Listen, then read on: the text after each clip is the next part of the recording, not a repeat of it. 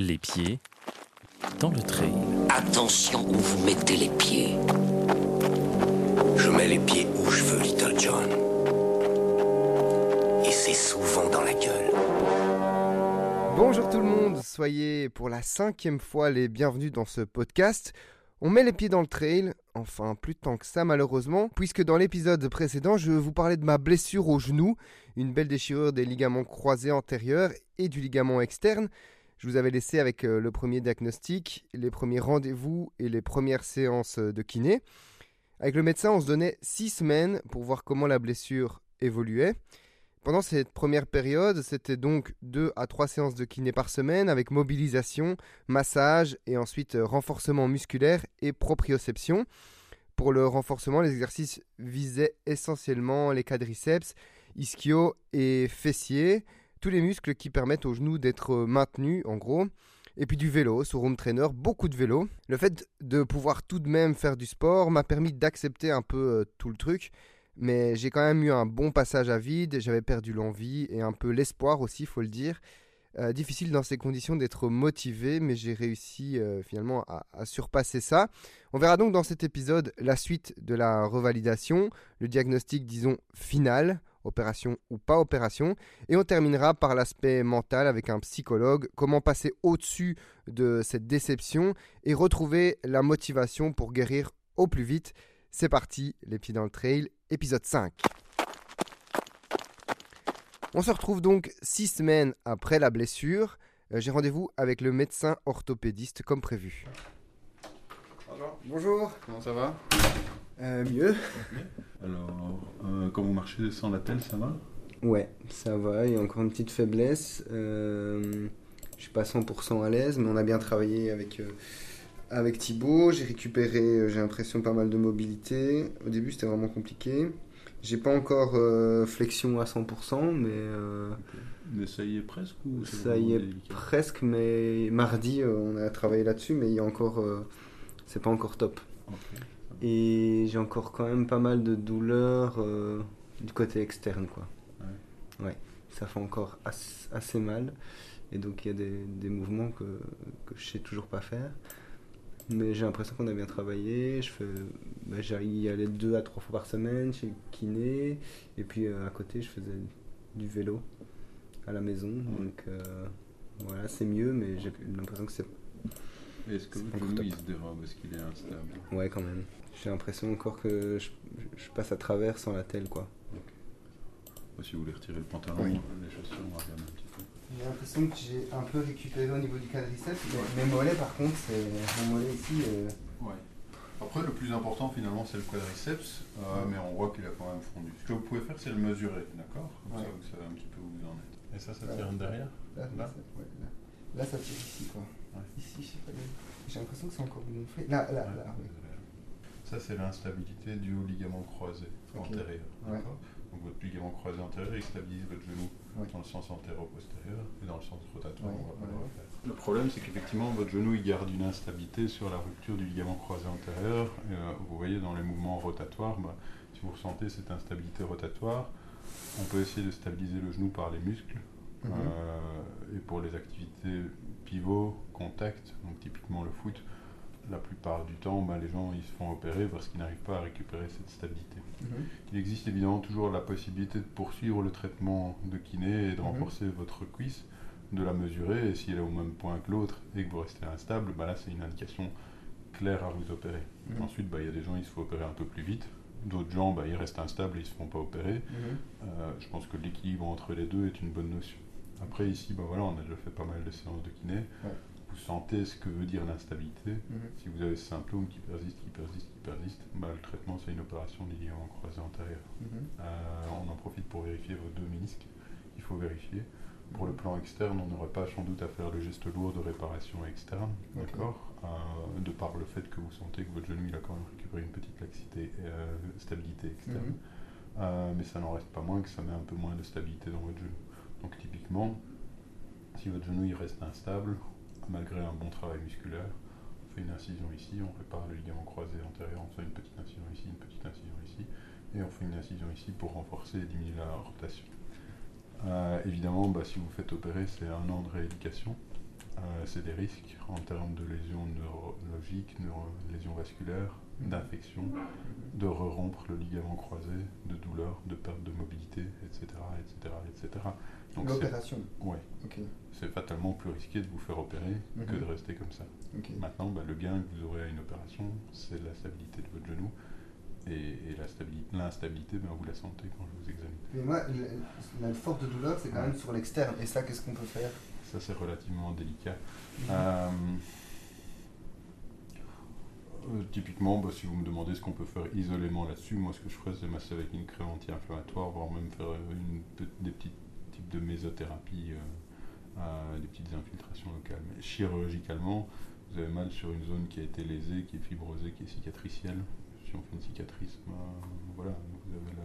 Mais c'est Donc sur le plan externe, ici, il n'y a pas nécessaire de non, mais ce qu'on ferait si on, si on opère votre ligament croisé antérieur, ben, on va faire une cicatrice ici qui est à viser et de stabiliser dans la rotation et d'explorer un peu le plan externe. Mhm. C'est une espèce de compromis, si vous voulez. Ok, et donc le plus gros problème, ça reste le, Le croisé le croisé. Ouais. Et l'externe, ça ne me, ça me donnera pas de problème de stabilité? Ça augmente un peu l'instabilité, mais le primaire, le stabilisateur primaire, c'est votre croisé antérieur. Ok. Et en fonction de mon profil, parce que moi, l'idée, c'est de, de, de recourir Non, ouais. et, et de faire des trails, quoi. En fait, c'est ça l'objectif. Est-ce que, alors, dans, dans ce cas de figure... Un peu plus en faveur d'une intervention, mais euh, encore une fois, bah, voilà, il y a des gens qui ont ce que vous avez qui ne se font pas opérer et qui font du trail. Mais euh, le critère sur lequel vous devrez prendre la décision, c'est vraiment cette sensation d'instabilité. Peut-être vous avez quelques semaines pour renforcer les muscles à fond et Mhm. juger sur base de ce critère. Le défaut, c'est que vous remarquez quand même que votre genou, il, voilà, il ne faut pas le chipoter beaucoup pour qu'il ait ça. cette instabilité rotatoire. Mhm. Et je vais vous demander maintenant de quitter la telle et de renforcer le muscle. Donc si vous ressentez l'instabilité rotatoire, ben, ça sera clair. Ok. Donc vous, votre conseil, c'est qu'on attend encore quelques semaines et puis on réévalue. Sauf si vous me dites, bah voilà, euh, il y a des délais stricts, moi je suis bien au courant que. euh, Enfin voilà, ça dépend aussi de votre projet. Il n'y a pas d'urgence ou d'obligation à vous opérer tout de suite, Mhm. mais la probabilité qu'on en vienne à ça est, est présente. Ensuite, bah, on va un peu plus vite, un peu moins vite, c'est toujours une question d'équilibre. Et si je me fais pas opérer, il y a plus de risques que je me refasse mal. Oui, théoriquement, voilà, si vous ne faites pas opérer, qu'il est instable, quand il va se tordre, il va vous faire mal. Un deuxième critère, c'est de protéger votre genou un petit peu pour l'avenir, avec une association de lésions méniscales et du ligament croisé antérieur. On sait qu'en vous opérant, on le protège un petit peu pour l'avenir. Euh, maintenant, c'est quelque chose que vous palperez pas, d'accord? C'est pas un critère Ouais, principal ouais, pour ouais, prendre la décision, mais c'est un critère secondaire. Ok. Mais donc vous, en résumé, vous conseillez quoi renforcerai à fond le muscle et je songerai à l'imparation en. Dans un second temps, si je sens qu'il y a un- Parce que votre genou au niveau instabilité, il, va sans doute pas être suffisant. Euh, mais le fait de réfléchir n'est pas une mauvaise chose. Mhm. Ensuite, bah, il y a des gens à qui j'explique tout ça et ils me disent non, moi, mon projet euh, c'est entre guillemets de, de réparer et d'apporter le max de stabiliser et on les opère tout de suite. Et il y a des gens à qui j'explique ça ils me disent oh, moi surtout je vais renforcer à fond et l'instabilité, si ça part un peu, euh, je ferai des trucs un peu différents. Vous voyez, ça doit, Ouais, ouais. ça doit plus vous convenir à vous qu'à moi. Mais donc on, on partirait quand même plus vers une opération. Parce que le trail, c'est, enfin évidemment, c'est sur terrain instable. Donc Ouais. si mon genou n'est pas, si je me sens pas à l'aise Ouais. et que je veux courir 80 km, Oui, mais euh, le discours inverse de vous dire on va vous opérer, comme ça vous serez à l'aise pour le trail est, est vicieux. Oui, ok. Ouais. compris, hein, je Oui, crois que. Mhm.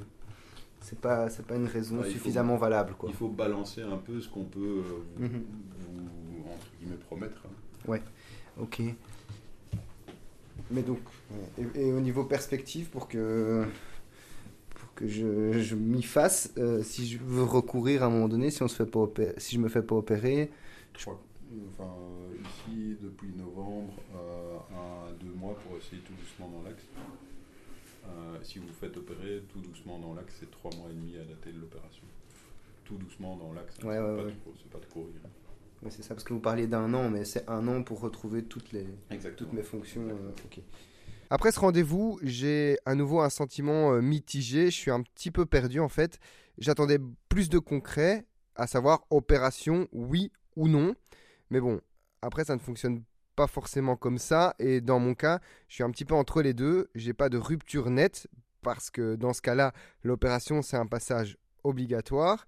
J'ai une déchirure, mais qui pourrait se régler par le renforcement et la kiné, mais sans certitude de réussite et de guérison, évidemment. Mais ça me travaille, je réfléchis beaucoup, euh, et puis je prends des conseils autour de moi. Une semaine plus tard, euh, j'ai pris une décision, celle de me faire opérer. Je pense que je l'avais déjà prise, mais je n'arrivais pas euh, à l'assumer. Une raison simple à ce choix, je voulais à nouveau mettre toutes les chances de mon côté pour atteindre mon objectif, celui de courir un ultra trail. L'aspect mental a ici encore une fois euh, joué dans la balance. Je ne voulais pas constamment y penser, avoir des craintes, être tout le temps avec la peur finalement de me blesser en tête. Je voulais évacuer ça de mon esprit aussi, passer à l'étape suivante et tout donner dans la rééducation dans un premier temps et ensuite dans la réathlétisation. Euh, je retourne donc voir l'orthopédiste avec cette décision. Bonjour. Ça va? Ça va et vous? Merci de me recevoir si vite. On penchait plutôt pour l'intervention alors. Ben, encore à discuter avec vous, mais j'ai bien réfléchi, j'ai un peu posé le pour et le contre, j'ai, j'ai pris des avis aussi. Et, et voilà, c'est surtout qu'en fait, euh, ce qui me fait peur, et j'ai pas envie de vivre avec. Enfin, c'est une peur et j'ai pas envie de vivre avec. J'ai envie de pouvoir aussi garder mes objectifs sportifs et je me dis que si je me fais pas opérer, voilà, je dois peut-être les mettre de côté et j'y tiens vraiment. Oui. Donc voilà. C'est un argument. Le futur est un peu, enfin, un argument pour. Mhm. Euh, et le, le prix, enfin, je vous ai déjà expliqué ma façon de penser. Mhm. Le prix, c'est entre guillemets les risques et la rééducation. Ouais. Et donc, bah, si vous acceptez le prix, le meilleur choix, c'est de vous faire opérer. Mhm. Euh, maintenant, bah, évidemment, il y a une part que vous contrôlerez pas. Est-ce que vous allez avoir une infection? Est-ce que Ouais. euh, blablabla Mhm. et, et donc euh, l'inverse vaut aussi. Est-ce que vous allez arriver à remplir vos objectifs sportifs sans vous faire opérer? Ben, Parfois, mais en niveau de probabilité, euh, bah, c'est sûr que vous êtes un peu plus proche quand même de d'une d'une prise en charge chirurgicale. Mhm. Euh, ensuite, à partir de là, bah, c'est une question euh, à, à laquelle vous n'aurez pas une réponse euh, pure et simple Non, et, et complète. Et en fait, depuis, euh, depuis le début, ça, ça me- ça m'occupe beaucoup l'esprit et je me dis, j'ai l'impression que je vais jamais être tranquille Voilà. si je me fais pas opérer. le versant qu'on appelle en- entre guillemets appréhension, voire psychologique si vous Mhm. voulez, euh, a une influence dans, notre prise de décision. Ensuite, bah, c'est sûr que si vous faites la somme de vos lésions, votre profil sportif, euh, le futur, votre disponibilité, votre appréhension, euh, l- c'est en faveur. Ensuite, si le genou il se tord tout le temps, bah, vous cochez toutes les cases, clairement. Voilà, mais voir si vous, vous êtes d'accord de le faire et si, Ouais, moi, si ça je- vous paraît pas Bah, euh, si exagéré en fait comme Non, décision. je n'étais pas d'accord, je vous Oui, dirais de ne pas le faire. Ouais, ouais. Je ne le ferai pas moi-même en tout cas. Ouais. Donc bah, je ne sais pas si je vous ai expliqué, théoriquement on fait une petite incision Ouais. ici, un trou là, un trou là, une cicatrice ici. D'accord Mhm. Euh, Vous avez une attelle pour 2-3 jours, Ouais, des antidouleurs, D'accord. des piqûres dans le ventre pour les phlébites, donc il faut prévoir le kiné, l'infirmière à domicile. Après 3-4 semaines, vous lâchez les béquilles. Après 4 à 6 semaines, vous faites un peu de vélo, un peu de crawl. 3 mois et demi pour courir tout doucement. Ok. 6 mois pour commencer à tourner un peu. 9 à 12 mois pour le foot. En général, on fait une piqûre dans le dos, les deux jambes là-dedans. Ok, Si vous n'êtes pas à l'aise, on vous donne un petit médicament et vous dormez complètement. ouais, je suis plutôt, je suis plutôt de ce genre-là. Et la, la kiné pré-op, elle est importante aussi pour Oui, se, oui, bien oui, se remuscler Déterminante. Ouais, ok. Donc, bah, ce que vous avez à faire, c'est vous préparer avec le kiné. Évidemment, vous ne le laissez pas tout le temps se dérober. Un maximum étiré, un maximum renforcé. Ouais. D'accord Prévoyez les béquilles, vous rentrez le matin, vous sortez le soir. Mhm. Les risques, c'est l'infection, la douleur, Mhm. les lésions au nerf, au vaisseau, perte de la mobilité, recasser son ligament croisé. Mhm. Euh, c'est- le principal. D'accord Évidemment, il y en a plein d'autres. hein, tomber de la table, se tromper de genou, euh, plein de trucs Mhm, comme ça. Mais mhm. Voilà, en théorie. Ça ne rien de tout ça devrait arriver. en- Moi, ce que je vous demande, c'est que si ça arrive, bah, vous me fassiez confiance pour le, le résoudre le plus possible. Et si ça recasse, ça peut recasser euh, à n'importe quel moment dans ma vie. Généralement, quand ça recasse dans l'année, c'est soit une erreur technique, soit euh, une euh, erreur dans la revalidation ou une imprudence. Voilà, après un an, bah, c'est pas plus solide qu'avant, mais euh, ça, ça reste, C'est ça. ça reste un risque. Et si ça recasse, on, on peut réopérer ou c'est compliqué toujours Ok. réopérer, c'est moins, fa- moins facile. quoi. Bon, je vous l'accorde, c'est pas forcément rassurant. J'étais pas vraiment à l'aise, mais je sais au fond de moi que c'est rare et que ce sont les risques pour toute intervention euh, chirurgicale ou presque. Et le médecin se doit de me mettre en garde et finalement se protéger lui aussi.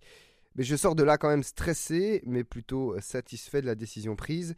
Je pense que dans toute blessure, il faut avoir une discussion franche avec les professionnels, aller voir les bonnes personnes et surtout, le plus important, s'écouter soi-même. Perso, je sentais que cette opération était nécessaire pour retrouver une bonne base et entamer la suite sereinement et puis avec motivation. Rendez-vous donc le 8 mars sur la table d'opération. D'ici là, euh, un max de renforcement pour arriver au top. La perte musculaire va être sévère après l'opération et l'idée est de tenter de repartir pas de zéro, mais avec un certain bagage. Et je ne manquerai pas évidemment de vous parler de ma rééducation post-opératoire. Tout au long de ces deux épisodes sur la gestion de la blessure, je vous ai un petit peu bassiné avec le côté mental psychologique. Mais je trouve ça capital dans la gestion d'une blessure. C'est là que personnellement j'ai eu le plus de difficultés, notamment pour accepter. Euh, physiquement, c'est moins compliqué parce que rééducation et patience, tout simplement. Bon, c'est pas facile à exécuter, mais au moins on le sait. Mais psychologiquement, il faut pouvoir l'encaisser, se dire qu'on postpose ses objectifs, ou au pire, on fait une croix dessus. Et puis, ça n'arrive jamais au bon moment, pour moi, au moment où je commence mon programme et où j'augmente la charge. C'est frustrant. Et donc, pour toutes ces raisons, j'ai trouvé utile d'aller voir un psychologue spécialisé en sport, direction Bruxelles, chez Manuel Dupuis. D'abord, il y a le il y a le traumatisme quand vous, quand vous, quand vous chutez au concert, puis Mhm. le lendemain, vous vous rendez, vous vous rendez compte qu'il y a, il y a un problème. Mhm. Il y a le premier diagnostic, puis il y a le deuxième diagnostic. J'ai juste une question par rapport à ça. Dans, dans ces événements-là, est-ce qu'il y en a un, euh, est-ce que ça vous perturbe quand vous pensez à ça? Ah ouais. Quand vous y pensez maintenant, ça, ce que ça vous perturbe encore, c'est dans euh, ces événements-là. quoi. En fait, dans, dans ces événements-là. Ouais, en fait, ce qui me perturbe, c'est de me dire, en fait, c'est bête, quoi. J'aurais pu éviter. C'est pas une blessure que je me suis faite en faisant du sport, alors que pour l'instant, euh, mon objectif principal que je m'étais lancé comme défi, et c'est la première fois que je me lance ce genre de défi et euh, de challenge, et que ça me tenait vraiment à cœur. Et ça me perturbe dans le sens de dire, ben, c'est à ce moment-là, quand je décide de faire quelque chose, que ça capote, quoi et que je suis obligé de, de l'objectif que j'avais, soit euh, le reporter, c'est dans le meilleur des cas, voilà, ou soit qui je pourrais jamais atteindre ces objectifs-là, quoi.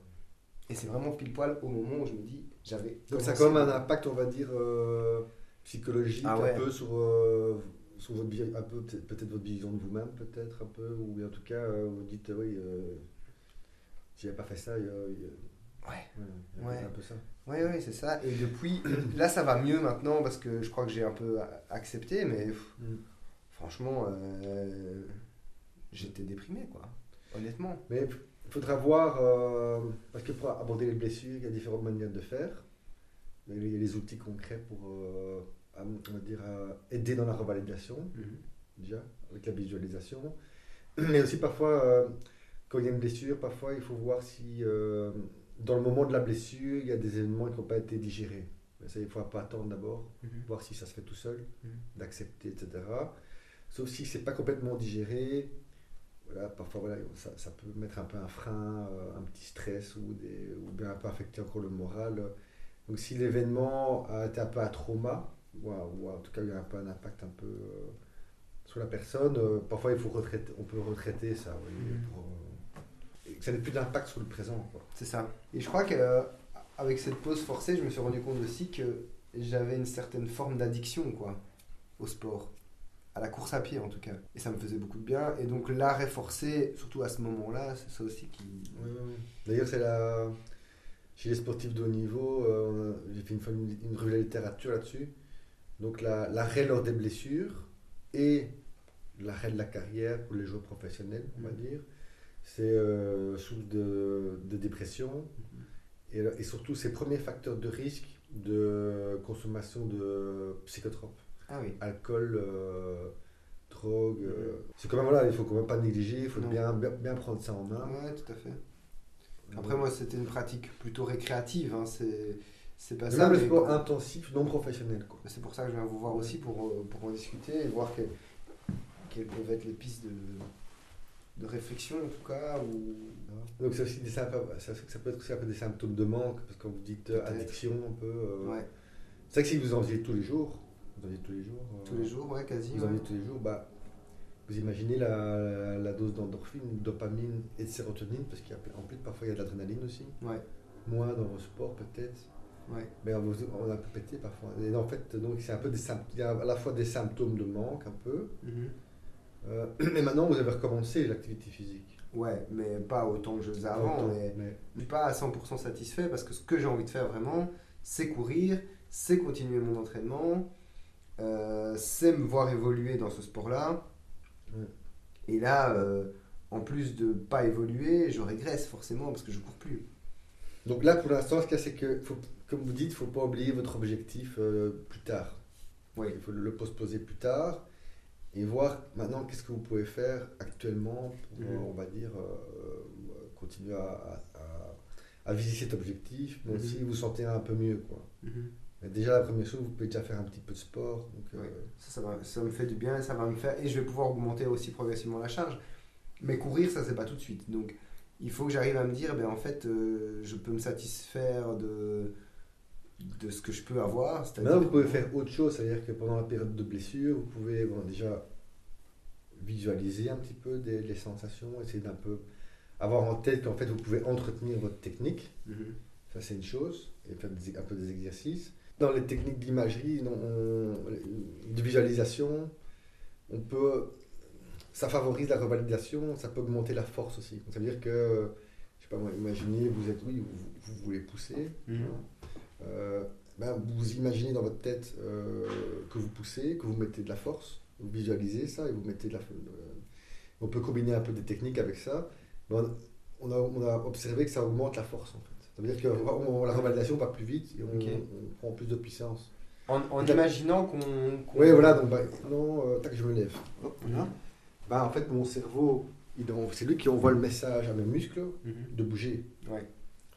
Et donc voilà, je peux m'imaginer me lever maintenant. Donc je m'imagine que je me lève et je m'imagine que je sens les sensations. Et ben, Et les muscles ont quand même. Il y a quand même une impulsion. voilà, la, la- la- en fait, le- ce qu'on observe dans, dans le cerveau, il y a, des, il y a plein d'études là-dessus. On mesure l'activité du cerveau. En fait, entre la visualisation et le mouvement, vraiment, en fait, il y a pas de. La, la zone est pratiquement la même.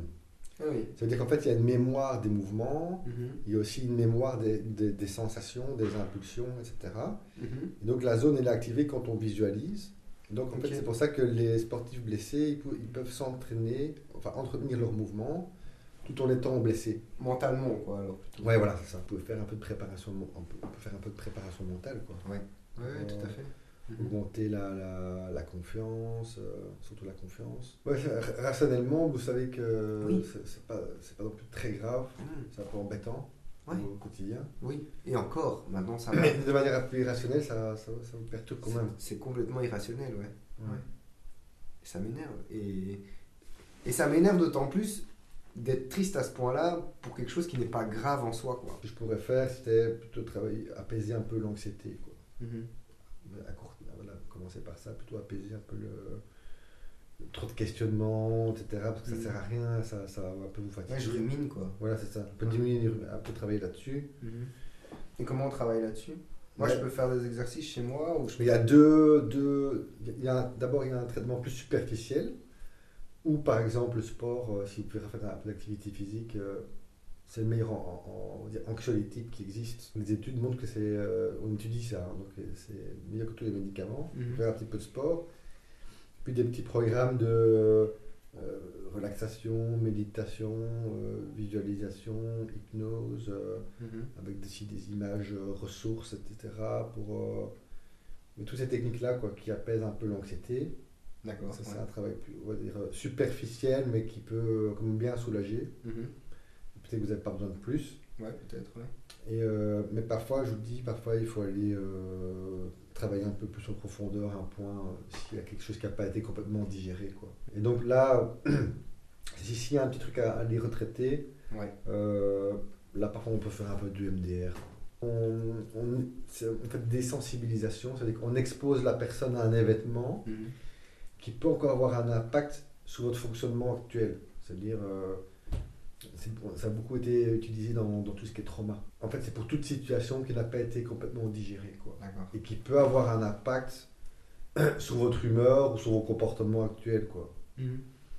Et, euh, et un indicateur, c'est quand on repense à la situation, bah, ça vous fait quelque chose. par exemple, avec des sportifs qui sont blessés, parfois moi j'utilise ça. Mhm. Simplement, ça, ça fait des freins, euh, ils ont peur de se reblesser. euh, Quand ils, ils- ils repensent à la blessure, c'est encore un impact maintenant. Quoi. Mhm. Euh, ça peut avoir un impact sur ce qu'on pense de soi-même aussi. bah, c'est de ma faute. Ouais. Donc, quelque part, ça diminue un peu l'estime de soi. Donc, je suis un peu Mhm. coupable de quelque chose. Ça reste, ça peut avoir un impact maintenant. Déjà, le fait d'en parler, d'identifier certaines choses, j'ai l'impression que je me dis vraiment, allez, Mais c'est pas grave en fait. c'est vrai que pour les blessures, en fait, euh, c'est pas facile à vivre, mais en, en même temps, faut, faut, y a- faut pas trop se tracasser. Quoi. Ça veut dire qu'en fait, euh, ça va revenir après. Quoi. En fait, euh, dans, Ouais. dans, dans- dans un an, euh, vous serez, voilà, vous serez peut-être, vous aurez peut-être, ça n'aura peut-être même pas beaucoup entravé votre marge de progression. C'est simplement un peu postposé. Quoi. Oui, c'est ça. Votre technique, vous l'avez. euh, C'est juste que ça tombe mal, quoi, en fait. Mais ça tombe jamais bien, j'ai l'impression. ça tombe mal avec euh, justement votre projet que vous Ouais, avez. c'est ça. Ouais. Bah maintenant, voilà, en même temps, euh, dans la vie, on a, toujours des, problèmes, euh, et donc c'est Mhm. c'est aussi une expérience. Quoi. Oui, oui, tout à fait. Ouais. On a eu un entretien euh, d'une heure qui partait un petit peu dans tous les sens. On a donc beaucoup discuté et franchement, rien que ça, ça m'a fait du bien. Ça m'a permis, un, de vider mon sac, deux, parler de mon ressenti et sans jugement, c'est important, et puis de me rendre compte de pas mal de choses et surtout, j'ai pu relativiser. C'est pas grave en fait. Il y a bien pire dans la vie. Et franchement, après ça, j'ai retrouvé la motivation et l'envie de revenir rapidement et plus fort. Euh, se donner à fond dans la revalidation, c'est un défi en soi. Je postpose l'ultra trail, mais je le ferai, c'est certain. Au final, le plus difficile pour moi, je vous l'ai dit, c'était cet aspect mental de la blessure. Et donc, si c'est votre cas, je ne peux que vous conseiller de consulter, d'en parler en fait. Et pour n'importe quel euh, petit ou évidemment plus gros problème psychologique, il y a des professionnels qui sont là. Voilà, je suis dans la phase euh, préopératoire avec un bon moral. J'attends le 8 mars avec euh, appréhension, mais après l'opération, je pourrai pleinement me concentrer sur la revalidation et tout faire pour retrouver la capacité de courir au plus vite. Je prends ça comme un challenge dans un challenge, ce qui est finalement plutôt excitant. C'est tout pour cet épisode. Pour les prochains, je vais devoir faire évoluer le podcast, mais je lâche rien. J'ai quelques pistes, mais forcément l'idée de base n'est plus pour l'instant. J'espère que vous allez continuer à me faire part de vos retours, continuer à partager les pieds dans le trail et n'hésitez pas à suivre le projet sur Instagram. Comme d'habitude, courez tant que vous pouvez, roulez, quoi qu'il arrive, bougez-vous. Ciao